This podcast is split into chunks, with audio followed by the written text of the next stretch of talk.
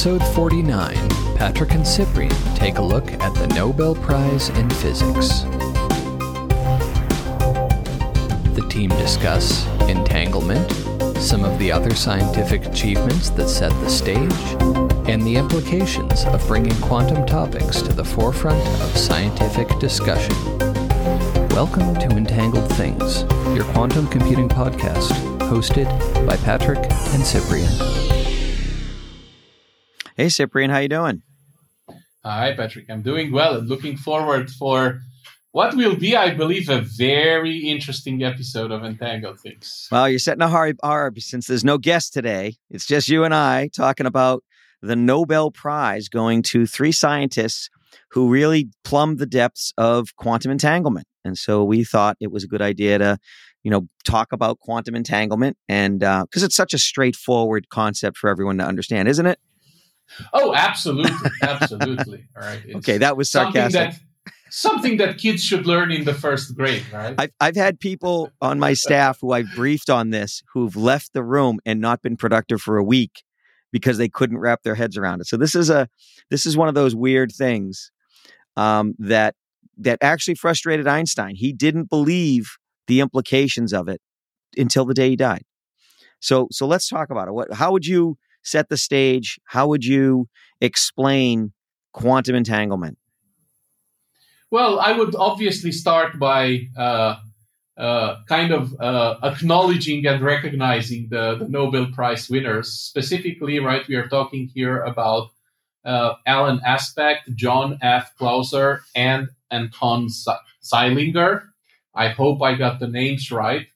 Uh, they won this year the Nobel Prize in, in, in physics.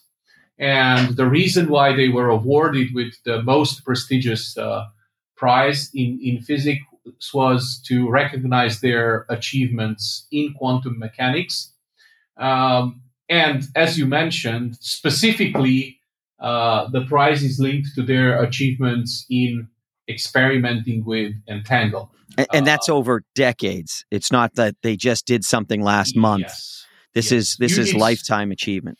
Usually, you get the Nobel Prize decades after uh, you started that work, uh, and and and kind of I, I, think that's that's only natural because there's no way to tell the real impact of some work uh, like a year after it's been published. Yeah. Right? It, it's a shame you can't get it after you've passed because John Stuart Bell really does deserve some credit here. So John Stuart Bell's the the uh, uh, Northern Irish um, scientist who came up with Bell's theorem, which we've talked about on the show. That was the mathematical um, signboard that these guys tested against.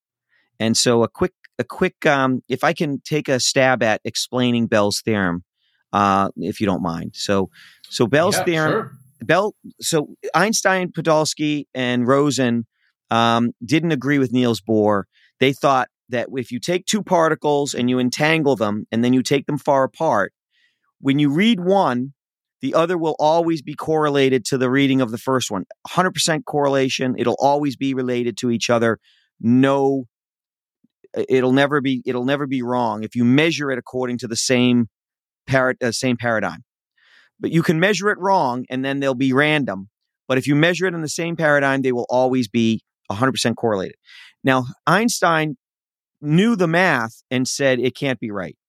That that the that Niels Bohr was saying that the particles didn't know what they were going to be until they were read, which meant there was some kind of magical instantaneous communication that seemed to violate the speed of light but nobody was saying that it's violated the speed of light. And Einstein's like, no, no, there's hidden variables in there. There's something, they know what their value is going to be. And if you take Schrodinger's cat, it would be the assertion that the cat is either dead or alive. You just don't know because you haven't looked, not that it isn't one or the other until you look. And so that's a small difference, but it's a big difference. And so it, for the entire rest of Einstein's life, he held that view that there were hidden variables that we couldn't read and know it wasn't some magical, tra- you know, transference, teleportation. It's called um, quantum teleportation, which is confusing, is kind of that that that process. So it wasn't until like 1960, I think it was either five or nine. I think it was 69. I'll, I'll go with that for now. Um, that John Stuart Bell came up with a mathematical formula to test it. And I'm going to quote it off the top of my head. I think it's right. If I have two particles, A, alpha and beta, and I have two ways to measure them, X and Y, then, then if I take the results of my measurements and I take A, X, Y, uh, B, B, Bravo, uh, beta X, plus AY beta Y plus AY beta X minus AY beta Y, the, the number should always come up less than two. Should always, the, a- the average should come up always less than two. It can be two, but it should, al- it should always be two or less. And if that held, then Einstein was right and there is hidden variables. But if it isn't, if it's ever higher than that, then the the decision is being made in, in the moment. And and understanding Bell's theorem is a whole nother episode, I'm sure.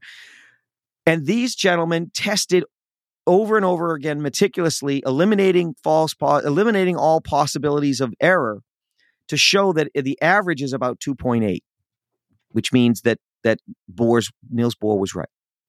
Did I get that right? Did I get? Is yep, that? yep. Actually, actually, they performed uh, three different uh, sets of experiments, right? And and all three of these experiments. That's why the the, the prize was awarded, right? They actually measured violations of Bell's uh, uh, uh inequality, right? And Wait. while the, the the formula that you mentioned, right, is important to further simplify the concept for our audience right?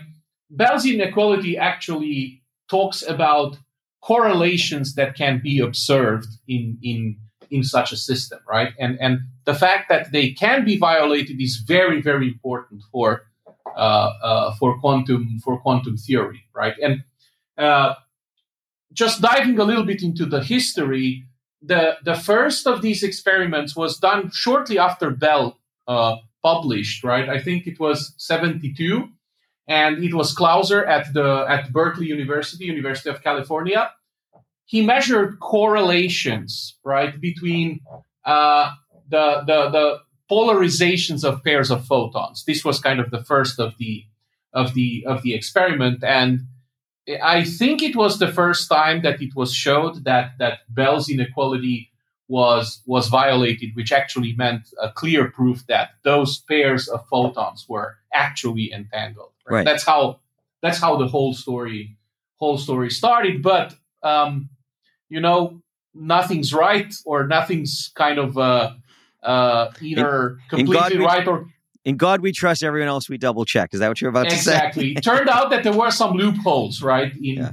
in the in the in the uh, uh, uh, experiment, right? Uh, and then basically, almost ten years after, Aspect and some colleagues at uh, uh, the uh, uh, the University of Paris uh, in Orsay, France, right? They kind of improved that that experiment, and then I think it was another 15 or 16 years uh, after that when Zeilinger and colleagues in Austria at Innsbruck, they actually kind of closed uh, those loopholes for good. And that's how, like, if we look at the, the time span of 72 all the way to 98, right, which is like more than 25 years, it took to kind of reach the clear conclusion that yes, entanglement is a thing, and putting head to head all these experiments, we reached the conclusion that okay, so the loopholes were closed. Uh, it's very difficult now to kind of uh, let's say um, uh, charge or or or, or uh, uh, say anything against the results because they were proved to be conclusive. So Yeah. it's very interesting, right? It's very interesting because um, uh, what strikes me, though, Patrick, is how um, a one of the smartest people that ever lived on this planet, right, Albert Einstein, while having the math in front of his eyes, right, Well, he's He responsible for it. If it wasn't Right. for his theory of relativity and other right? theories, But he he just couldn't trust the mathematics that were in, in, in front of him. And if if I recall correctly, till the day he died, he never reconciled with this concept he called spooky action at a distance. Right. Right. Because it was like so against it's alien. It is. It's alien to us as well because yeah. it def- Yeah. now the two the two assumptions that are built into Bell is locality, which is things don't violate the speed of light, and and and hence the fact that if if that communication was bound by the speed of light, then it would be it would always be two. The average would be two, um, or less and also reality. So local reality is is are the two limitations, and that means if a tree falls in the woods, does it make a sound? The answer has to be yes because that's reality, as opposed to um, you know things being focused on whether we observe them or not. Even though that might be contrary to people's assumptions because things like the double slit experiment seem to indicate that nature changes its behavior based on our observation. But that's another show, probably. Um, I would like to bring up something. You said spooky action at a distance. I'd like to take the opportunity to bring up the email I sent you not too long ago. I hope you read it about Oh, faster yeah. than light communication. So I'd like to open up a can of worms if you don't mind. Are you okay with that? no, So I uh, love that. So the first time, the first time Cyprian and I talked about this, I was uh, the Padawan, he the Jedi Master, and um, I'm like, well, faster than light communication, and that's what everybody says about this stuff.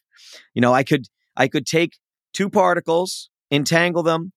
I could put one in a in a spaceship armada under Cyprian's command, and one in a spaceship armada on my command, and we can go to opposite ends of our enemy's territory. And the problem is, doesn't help us. If I read mine and it's a one, and he reads his, it's in a zero. Now what? It, it's not like he decided what it was going to be. It's not like he could put his message into it. It's it's still random junk. It doesn't help us. But I've come up with a scenario that I think we I wouldn't call it quantum communication. I would call it quantum coordination. And that is a very limited space and it's very limited usefulness, but I think it I think I found that the reason I've had a problem with this, and I'll lay it out for you, um, or for our audience. Um, if Cyprian and I are both attacking the same galactic empire, light years apart on opposite ends of the of the enemy, and we've made a decision that one of us is going to do a feint and the other's going to actually do the main attack, and that's because we want to draw forces away, and so one of us is going to do it a little earlier than the other, and so that that way the feint starts pulling forces away from one border.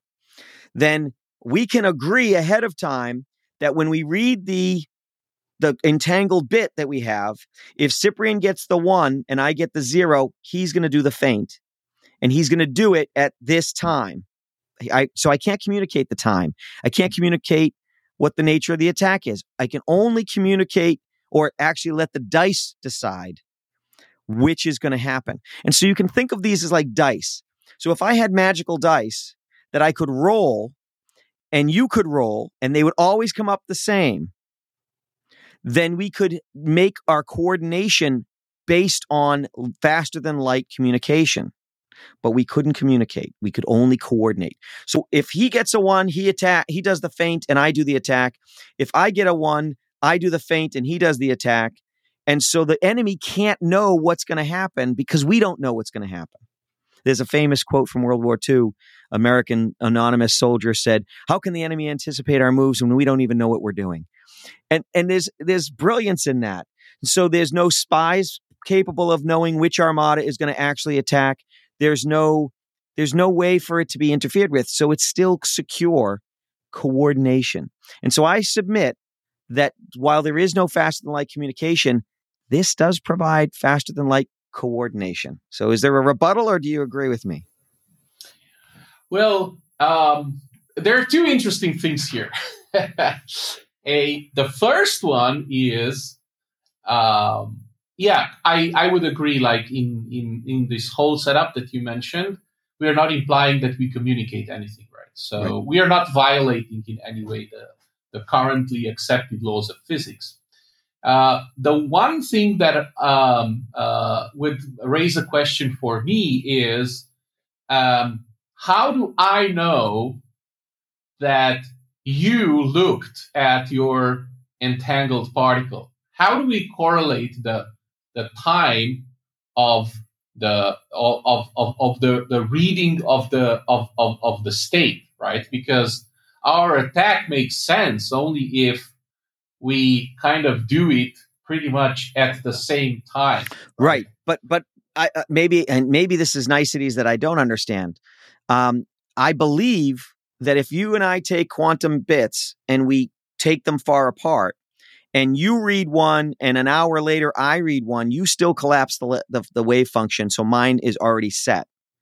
And it's so I don't know that it. I don't think I don't think simultaneous reading is required for the correlation to be maintained. I think no, no. I mean for our strategy, right? Well, we'd have to have a clock that you know we'd have to have mutual clocks. We'd have to make sure we traveled at the same speed, so our relative clocks didn't tick faster or slower. We'd, we'd have to be smart about our quantum coordination. Yep. But I don't think there's anything. I think it's possible for us to close those loopholes, if you will. Yeah, and then the second topic, which I believe is even even more difficult, is uh, the actual um, uh, lifetime of the entangled state. Right, pretty much how individual qubits suffer from from decoherence. Right, yeah. we have the, the the same situation with entangled entangled states. Entangled like like two because this is a system of, of two particles, right? Not one particle, right?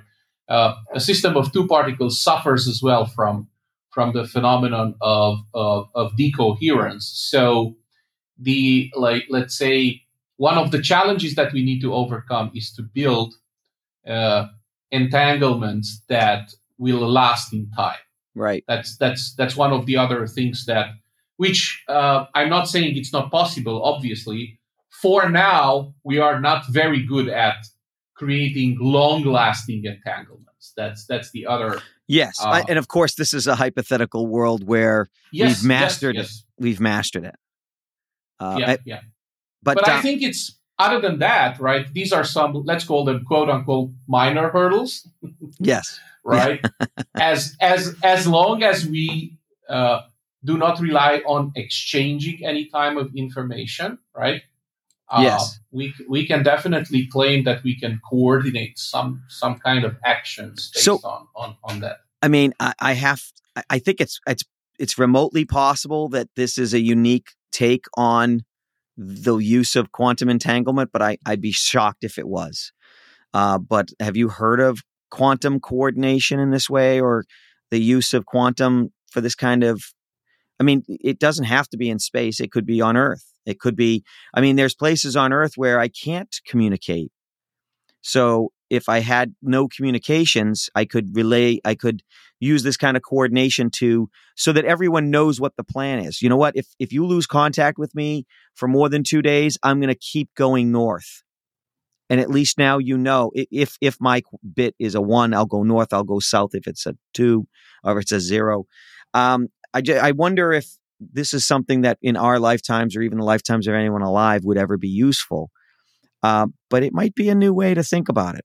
So I'm going to have to poke around to see if quantum coordination is a thing, and maybe we'll ask one of our next guests who's in that who's in the space that might know. Yes, I've I've actually stumbled uh, uh, a few times on on discussions about this. The kind of uh, scope of the whole thing is actually limited by the very very short amounts of time that we are capable of uh, uh, keeping particles entangled.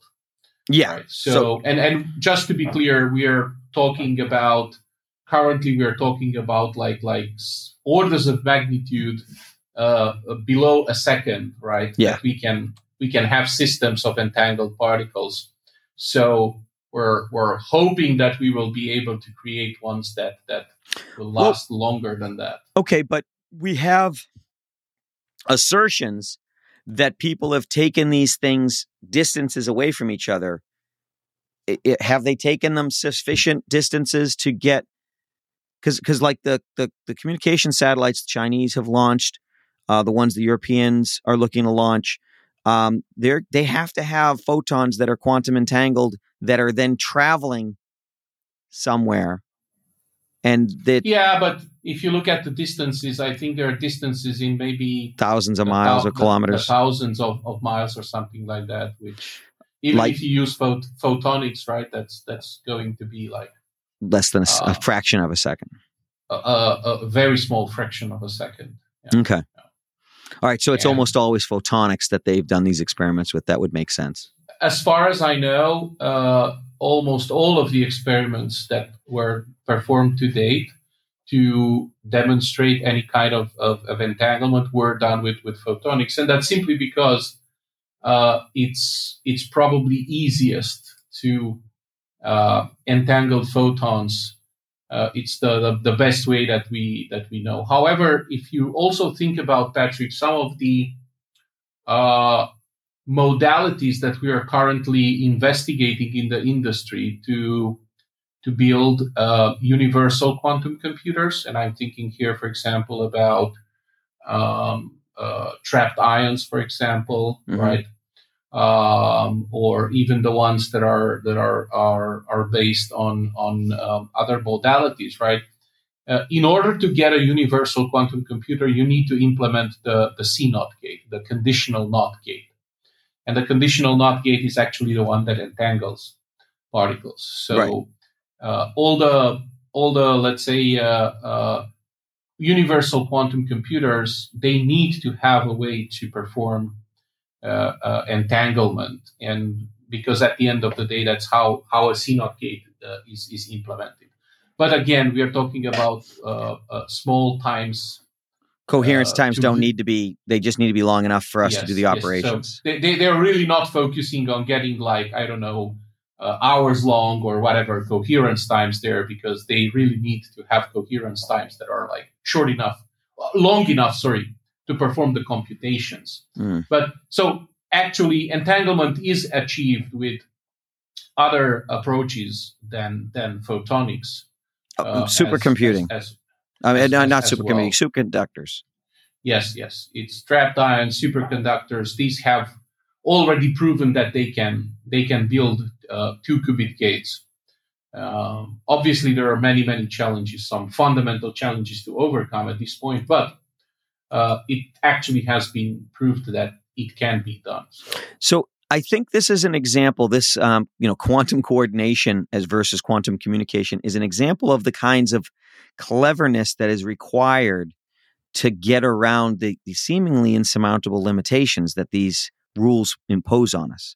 And so we've talked about, um, while I don't understand them in, in detail, the idea of entangling multiple photon, multiple um, particles into the same entanglement. I, I don't I understand. I, I have straightforward examples in my mind of how you would entangle two particles based on one being positive, one being negative, one being up, one being down, that kind of thing from a neutral space. But how do you entangle 20 particles to get, uh, you know, a binary space of 20 bits? Um, and so there's lots of clever cleverness and thinking about things from different angles. And we saw this with Peter Shor. He was thinking about the problem from a different angle than everyone else. And that's how he came up with his algorithm. And so we need to kind of cogitate on this stuff. And, but you first have to understand enough of it. And I'm going to say this again, the, and sometimes it's helpful to not understand all of it because then you think of things that might be possible that someone who understands too well might not think are possible.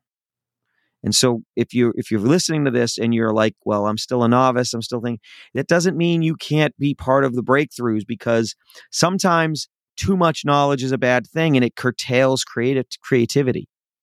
You know, sometimes a a real ambitious amateur is going to come up with an idea that um, no one else will because they they're not they're not limited by uh, dogma or well the assumptions you know you and i are both programmers how many times have you f- had a bug that's like that can't be this can't be happening this can't be happening And you- and you go back and you find a, an assumption that's so fundamental that you never questioned it and that's where the problem is and that assumption was the wrong one. Actually, exactly. right? Yeah. It's like, well, it's not a problem with this, and and suddenly it, it is. So, Or if it's not an assumption, Patrick, it's a case you never imagined. exactly. Right? Yeah. Coming back to, to Albert Einstein, right?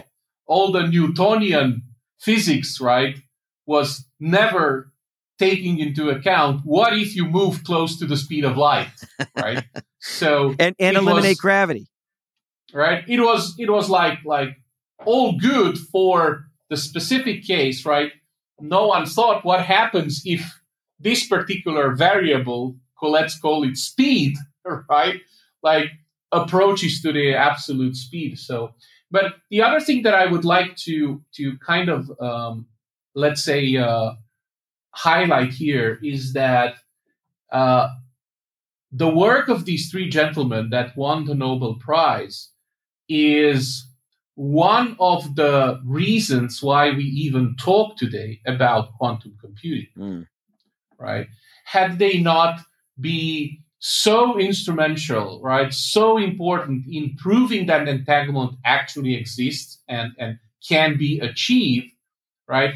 I think a lot of the theory around quantum computing and a lot of the practicality of quantum computing would not exist today because right as, You're as we've right. mentioned as we've mentioned multiple times right superposition and entanglement are kind of the the core pillars that provide that extra value uh, from the world of, of, of quantum physics and quantum mechanics that actually make quantum computing be something worth to consider, something that can promise significant improvements in performance over some specific set of, of, of problems. It it's a fundamental for without entanglement we wouldn't have quantum computing and and superposition is also up, right up there and and all it doesn't matter whether it's photonics whether it's superconductors it doesn't matter the modality it just would none of it would exist without that and i agree with you 100% Yes, yes. So that's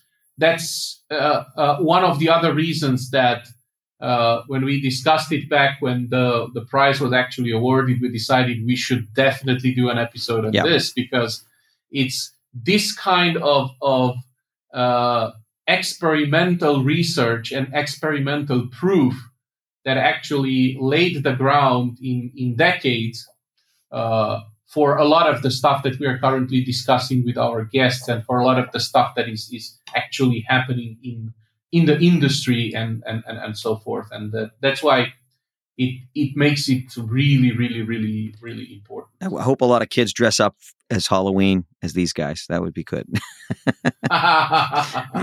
maybe Yeah, that maybe yeah, that's a little too far that'll be a little too fur further in the future yeah yeah Um, so uh, what else should we talk about with enc- with uh, entanglement? It, it's a it's a it's a very. I mean, we named our podcast after it. Yeah, I, I uh, again, uh, I think that the reason why we named the podcast, just to go a little bit back in time, right?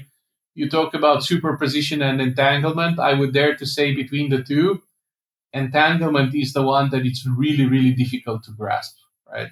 Like with superposition, it's somewhat easier to explain and to understand. Yeah. But entanglement, and just to be clear for everyone listening to us, right? This Nobel Prize was this Nobel Prize was awarded for experiments that proved entanglement can happen. Right? Uh, we still do not understand at all, at all, why and how is entanglement happening. because it because it has no correlation in in the, the in the the macroscopic world. There's no. It's I can't take. I don't think I can take you know physical objects that we can see and and have the same effect with them. Oh no, no, definitely no. But even going down like to the to the super, super, super, super, super low level, right? Uh, you you you take like the standard model from from modern physics, right?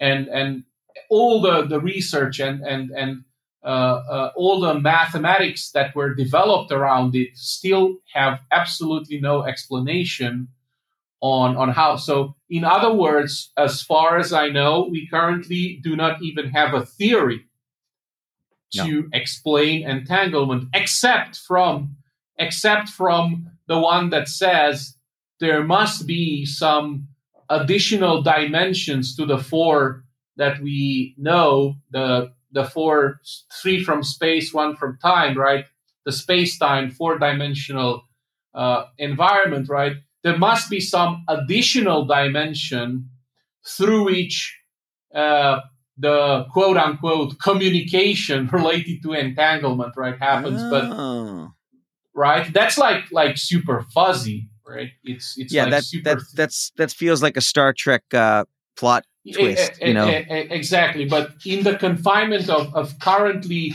proven physics right we have absolutely no idea on on how is that that entanglement work uh, uh, uh, actually uh, happening. That how that how that phenomenon and that that's for me is one of the like like extraordinary mysteries of our of our universe. That that it's it's a phenomenon that we are on the way to harness, right? Because we are building quantum computers that that are actually relying on on entanglement but it's the kind of phenomenon that we we can't really explain or we can't really understand like the fundamentals of it we just know that it, uh, it yeah happens. it's observable. We can observe the the effect. We don't know the cause. So let's talk about the the the, the fact the way that a an, an additional dimension would explain it because I, I think i've got a good example of that. So let's say we lived in a two-dimensional world.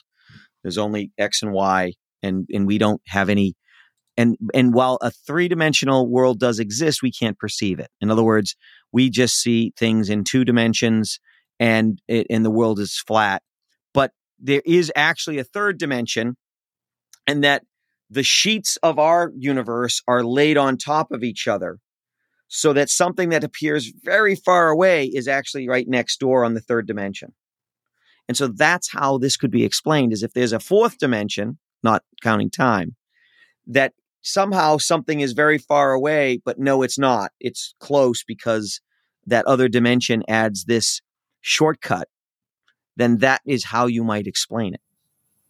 But yes. that's that's also been used to explain wormholes.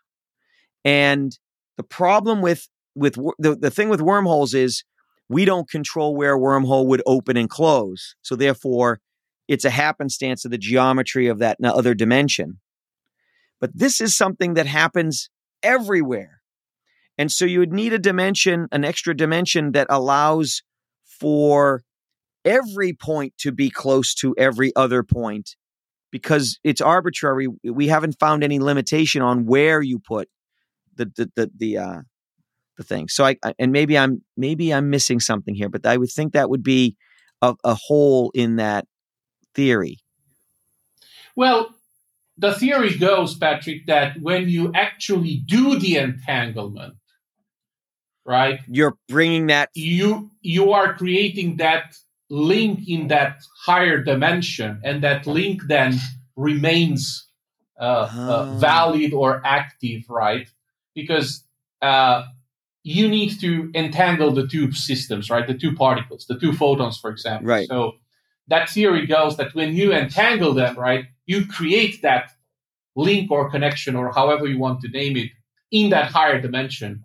And then as you kind of uh, separate the particles in your your uh, perceived for for your perceived four dimensional uh, uh, uh, universe, right?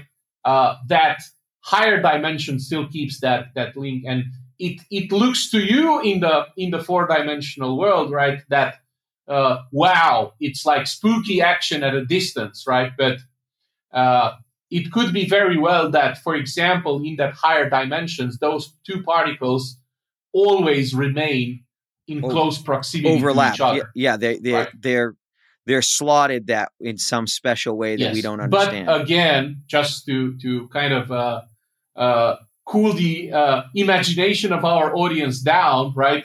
This is just like like wishful thinking or uh, it's it's just like a, a, a, very loose theory because there's no proof I of said, it. We we currently don't like as opposed to the situation of Albert Einstein discovering the entanglement, right, and and having the mathematics predicting the entanglement, right. We currently really do not have a, a sound mathematical model that would uh, uh, actually support or, or predict in any way or explain in any way how entanglement works. And, and that's like, like very interesting for me, right? We're, we're building stuff based on it. We are harnessing it, but we have to date no clue on, on how this is well, actually happening. I mean, we understood we understood fire for for millennia. Uh, we didn't understand fire for millennia, but used it, so that hasn't stopped us before. Yeah, uh, that's that's absolutely correct, right? And it took us quite a while to understand how to produce it ourselves. Yes. right. Yeah. Uh, and we, as you mentioned, we still we still used it, right? So uh, it's it's indeed a very a very interesting kind of uh, kind of story. And then the you other made, topic that sorry, go ahead. I was going to say you made me feel like a caveman there for a minute. So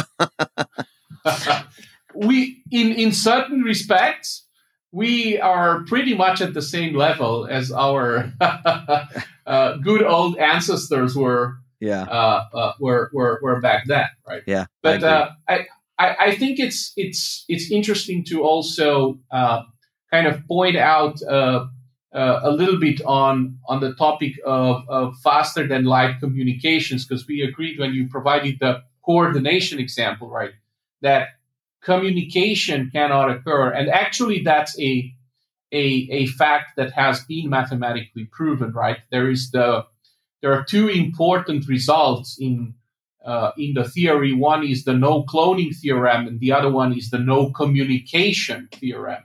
Yeah. And just to, to, to be clear, right, suppose that we have two entangled particles, right? The only thing you can you can use entanglement for is to read the states, right, and, and, and see that there is an inverse correlation because suppose you and I have two entangled particles, right, and we take our own space armadas to, let's say, two different corners of the galaxy, right? Yeah if I would think that I could send you a message, right? Let's say by changing the state of my entangled particle, hoping that that would reflect on your side, mm-hmm. changing the state of the uh, entangled particle actually breaks the entangle. Right. Yeah, and that right. and that's why that's why we can't have faster than light communication. It's been proven a, over a, and over a, again. Exactly right. So all we can do is measure the particles, and then we will we will uh, reach the conclusion that let's say I don't know if it's a spin up, spin down, and if I read spin up, you will read spin down or whatever. Right? Yeah. It's uh, actually it's an inverse correlation between the two of them, but if I try to change the state of, of my entangled particle, right? You destroy it, it. It will it will change obviously, but it will destroy the entanglement, leaving your particle in some kind of random state, and then whatever you read out of it will have no correlation whatsoever. Yeah. With, with, with, it, I, I, like the idea of describing it like magical dice that because I could I could team yeah. up you know sets of of entangled particles to get more complex results, but it's still all random. It's just, I know what you read. And so, how can I make use of knowing that you're seeing 12 as the answer? What does that mean? Is that that mean you're going to follow course of action 12? Does that mean that you're going to go to, you know, rally point 12? Does that mean because again, it it what it what it protects us from is is having someone intercept what we're going to do before it's decided to do it and letting it happen while we're not together, get making the decision on who's doing what or where we're going. I, I mean, you could even do it for code, uh, which code we're going to use. So let's say we we set up code books and we have pages in the code book. I could we could use that entangled state to decide what codes we're going to use that day and therefore yeah, the code yeah. without coordinating we can pick random codes. I think there's a lot of usefulness for quantum coordination uh, but it's still you know we're still going to have to be clever about how we can make use of it. Yeah and the other thing also to mention for our audience is we we do have now the concept of quantum communication right? And we can do com- quantum communication, and we can actually use some of the very right. important properties of, of, of, of quantum systems. Like, for example, if you try to read it, it collapses, so you will know if someone eavesdropped, right? yeah. on your communication, but still they require additional communication of classical information. And they're limited by the uh, speed of light. Absolutely. Uh, yes. So they because they require the communication of additional classical information, even when we do quantum communication, which we already know how to do, just to be clear, right? We still can't break the the, the, the, the rule of faster than light communication, right? Simply because those quantum particles need to reach from me to you or from you to me, right? Mm. And they can uh, currently, according to our current knowledge, they can only travel at speeds that would not exceed the speed of of, of, of light. So uh, this is like uh, also, I believe, quite interesting, right? Uh, while we can't use entanglement to break the the current rules of physics, right? we actually can use entanglement to do a lot of very, very, very useful, mm. uh, uh, very useful, useful things. So um, this is why I made like every time I talk to someone, that's that's uh, one interesting kind of feedback that I get. Uh, every time I talk to someone about about entanglement, right? There are like two levels of shock always. The first one is like similar, obviously keeping the proportions similar to what Einstein thought of like, uh, oh, spooky action at a distance, that's not possible, right? And then the, the second shock comes when people realize how long is the list of possible uses of entanglement, right? right? Of even practical uses. So it's first like, no, that can't be. And then, oh my, I didn't even think that there are so many uh, practical uses of entanglement. So, so I, that, I, that's what makes it an even more interesting topic. I think I think that that foreshadows the fact that we're going to be talking about this a lot in the future because this podcast is going to oh, go yeah. on until you and I are old and gray, and uh, I can't wait for the next time. but I think that's it. I think this is actually a long show compared to some of our others. So uh, I think we have to put a put a pin in it and um, and come back to it later. But it's all, as always great talking to you about this stuff. Oh, absolutely! This was so much fun, Patrick. Thanks, everybody. We'll see you again next time on Entangled Things. Thank you. Bye.